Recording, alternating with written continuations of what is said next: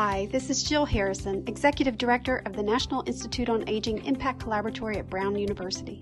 Welcome to the Impact Collaboratory Grand Rounds podcast. We're here to give you some extra time with our speakers and ask them the interesting questions that you want to hear most. If you haven't already, we hope you'll watch the full Grand Rounds webinar recording to learn more.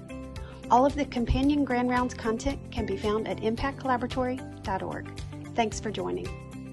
Welcome, everybody. I'm Susan Mitchell. I'm one of the principal investigators of the Impact Collaboratory, and welcome to our podcast today, where we're picking up the discussion from our grand rounds last week entitled Deprescribing Education versus Usual Care for Patients with Cognitive Impairment and Primary Care Clinicians, the Optimize Pragmatic Cluster Randomized Trial. So I'm here with doctors Liz Bayliss and Cynthia Boyd, to the investigators on the study who gave uh, grand rounds last week. Welcome, Liz and Cynthia. Thank you for having us. Thanks very much. First of all, congratulations on a very well executed pragmatic trial. There were so many successes in this trial. But to cut to the chase, I personally would characterize the results as inconclusive in that you saw a trend, expected trend, but not a significant effect in your primary outcome of reducing medications for people living with dementia. Unfortunately, for those of us in this world of pragmatic trials, this is too often the case. And I, I think the best we can do at this point is to try to sort out why. You know, when you go through these types of inconclusive trials, you think about was there a trial design element at fault, such as lack of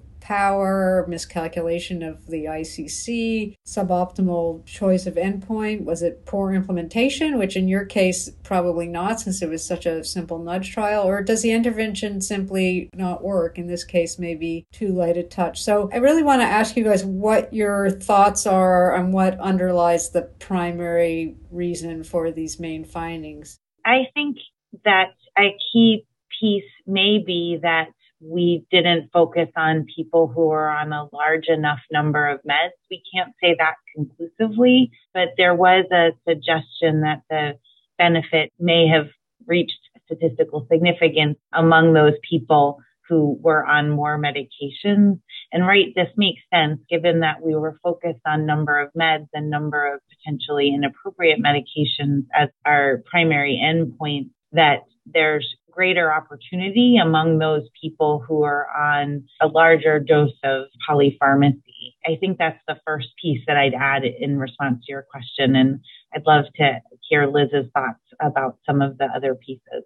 You know, I, I agree. This the statistical results are, are clearly inconclusive, and we learned a ton from the trial. The results that we did get, I agree with Cynthia, do suggest that future similar interventions and similar sorts of undertakings should explore targeting people, older adults who are taking more chronic medications to start with. And I would say that that's not just due to the results that we found in our study, but that we have had a international advisory committee for the trial and some of the advisors at different points have posed that question themselves based on their own experience in the deprescribing intervention world. So I think that's something that remains to be seen, but, but certainly is a question that was brought up by our results. Susan, I think your question about, or your maybe implied question about how do we understand our results and accept our results in pragmatic trials, which are by definition often have multifactorial influences on the outcomes, including care delivery styles in different clusters that are randomized, including implementation factors that would not be present in a very highly controlled individual level trial. And then, of course, the intervention qualities as well as the power and sample size and that sort of thing. I think that's a fascinating and very large question that probably deserves a podcast all its own.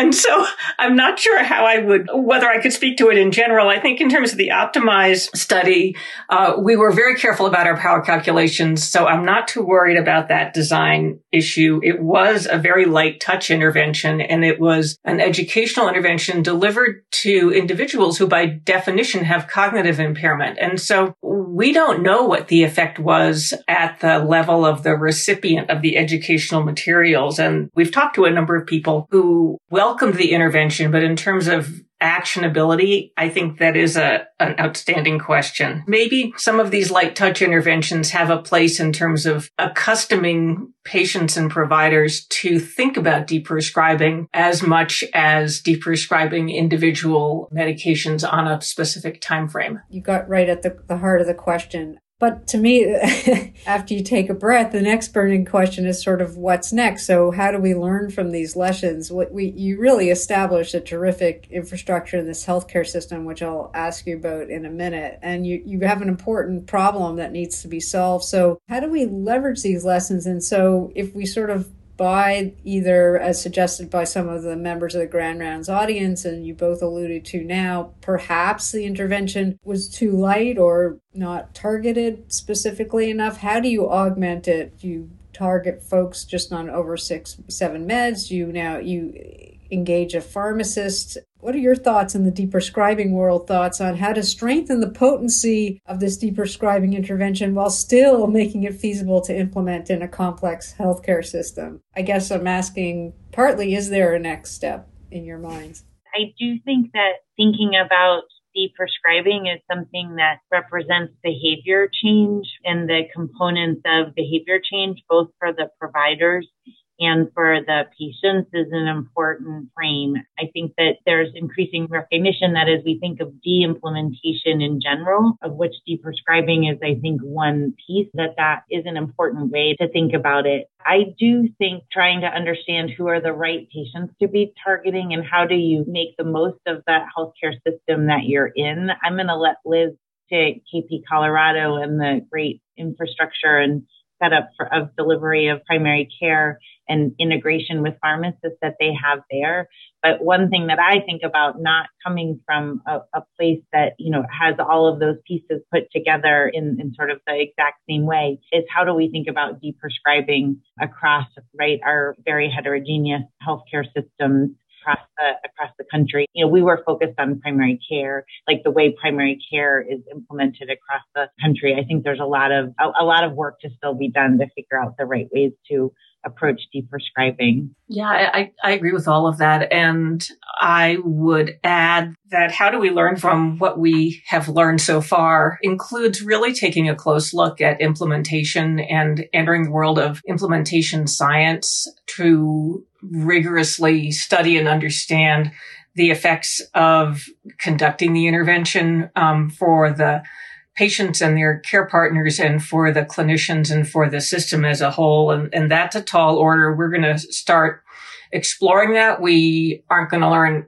everything because that that would be difficult but we're going to learn what we can from the from a rigorous look at the implementation of both the original intervention and also the subsequent delayed control intervention which is currently ongoing. I think part of that involves learning about what happens more about what happens at the point of care especially in primary care. That's a very full place and putting more demands on the point of care is something we need to propose i think with with caution and understanding. I think there's more to be learned about patient preferences for education on topics that may run contrary to messages they're accustomed to hearing over the courses of their chronic illnesses, such as maybe it's time to stop medications and this is why, and how they'd like to learn about that. And, and I think in tandem with that, and we're starting this effort also, there's much to be learned about how to interact with clinicians and educate clinicians about that same, uh, that same topic.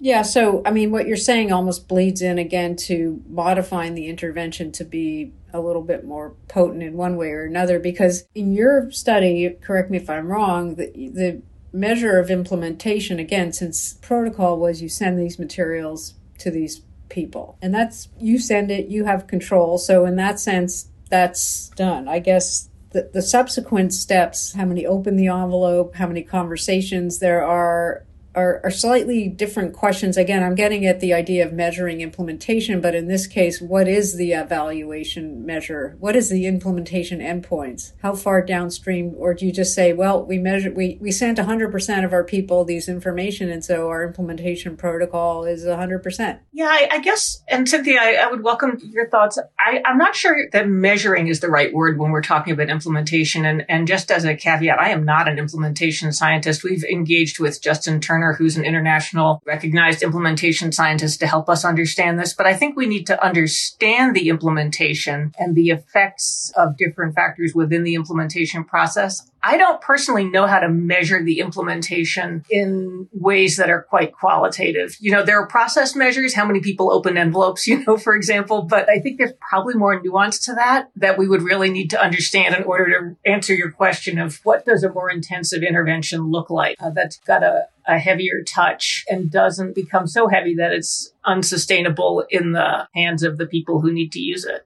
One thing I'll just say, right, is so there have been de-prescribing interventions that have really been like very active in terms of, you know, targeting specific medicine. Really, actually, like the intervention itself is sort of directing what medicine should be changed. And I think a key piece is that we left the de-prescribing decisions in the hands of the and part of the reason it was pragmatic and able to be done across a big health system was that we really were leaving the actual decision making between the primary care clinician and the patient and their family with input from the pharmacist as they chose to do with the resources that are already available. I think the broad tent, right, as we think about more intensive interventions, they may actually become less pragmatic and less light touch and require more of an investment of resources. So I think it's all a, sort of a complex milieu, but just wanted to make that point. So, uh, uh, just picking up on that a little bit. So, at Impact, we're focused on pragmatic trials and people living with dementia. And we've had several pilot project applicants and demo project applicants, demonstration projects proposing to take an existing deprescribing intervention that's been tested in a sort of a general older population and then ad- adapt it in this particular application to people living with dementia. And so we've struggled with how much adaptation is too much adaptation. So introducing this to people living with dementia, this type of intervention has, you know, some challenging design considerations like who do you involve? Is it just the person living living with dementia or the care partner? Who do you send materials to? How do you adapt materials for general older population to people living with dementia and how do you deliver it? So, you know, we struggle with, you know, can we just adapt those generic older person's deprescribing interventions and make the jump to even just a pilot EPCT? Or do you have to go back to an earlier part in the NIH stage model with efficacy testing of the adapted program? Can you just comment on adaptations of deprescribing interventions specifically for people living with dementia? And then this sort of question of how much adaptation is too much adaptation? It's a tough question. I personally would say that we should definitely be learning from existing interventions. To me, one of the, the key pieces about adapting an intervention for the older adult population in general to people with dementia is the portion of older adults that are going to have an involved, we call them care partner that helps with medication decisions and also medication regimen implementation is going to go up as the presence of cognitive impairment increases. Obviously, some of the general adult population may have cognitive impairment, whether or not it's recognized by whatever system or intervention that's tackling it. I mean, hopefully those folks are not getting excluded, but we know in general, right, that people with cognitive impairment or dementia tend to get excluded from a lot of research studies. But I think a key piece is how do you think about it, recognizing that the older adult with dementia is very likely, but not, not always going to have a care partner that's involved in medication decisions or the implementation of the medication regimen. I think that's a place where we, you know, we try to ad- adapt and learn from the literature more broadly, but that there's a lot of rich experience in the dementia space about how to how to do that. And so I personally think that there's a value of sort of trying to bring what we know about deprescribing and what we know about dementia, trying to bring those two pieces together. And you know, one example is around the care care partner space. I agree with that, Cynthia. And to pick up on your mention of care partners, I, I think conceptually that this sort of adaptation is an invitation for, for fairly sophisticated stakeholder engagement as part of the process. Engaging patients, care partners, family members, their providers to really understand from them what adaptations of existing interventions might be particularly helpful and to which do they think their populations would be very receptive. And it's actually kind of great, I think, to start with an existing intervention that people and stakeholders can react to as compared to developing an intervention from scratch and asking people to help you develop it, which is also fun, but a, a lot more work for the stakeholder populations. I think stakeholder engagement is, is just crucial for this. And if you want to go in a even farther direction to sort of the issue of changing the cultural perceptions about deprescribing, there's the world of community-based participatory research that has methodology that draws on community beliefs and, and priorities and that sort of thing that, that might have a role in these sorts of adaptations also. Very helpful. So my last question is sort of in the positive vein here. So a major success of your trial was the partnership you had with the healthcare system, which is, is crucial for conducting a pragmatic trial. And for those listening and for those learning, what were the key ingredients to this successful partnership and how, how did you accomplish it? I think all the credit goes to the to the receptive clinicians and the clinic leaders who are willing to work with us. From my perspective, being within the system, factors that, that are particularly helpful with implementing a pragmatic intervention, I would say include having the topic be of a relatively high priority for clinical leadership. And that can be in the quality domain and an operational domain and a certain aspect of care delivery. Big systems are often guided somewhat by priorities and to have the intervention aligned with those is very, very helpful. Another factor is trying to have an intervention that has the potential to make the clinician's job, at least in the long term and maybe even in the short term, easier rather than adding work. And so if there is a request of the clinicians to have that be sort of manifested in a way that is likely to make the care better, the relationship with the patient better and the outcomes better and, and not add substantially to the workload. And then there's, of course, just the receptivity of the providers who were quite interested in the topic, which was quite terrific, as were the patient stakeholders we talked to earlier on. I want to thank you both for being here today and most importantly for your work and for this trial and continuing the learning as we conduct EPCTs and people living with dementia. So really, really, really appreciate it. Thank you both. Thank you. And, and thanks to the Impact Collaboratory for all of their support of, of this work and for featuring it. I agree wholeheartedly. And we from the Optimize trial are very happy to have shared this work with the Impact Collaboratory, and we continue to learn from you. And also note that the US Deprescribing Research Network it has been excited to partner and share ideas with you. So thank you for the opportunity. Great. Well, the feeling's entirely mutual. Thank you both. Have a great day. Thank you for listening to today's Impact Collaboratory Grand Rounds podcast. Please be on the lookout for our next Grand Rounds and podcast next month.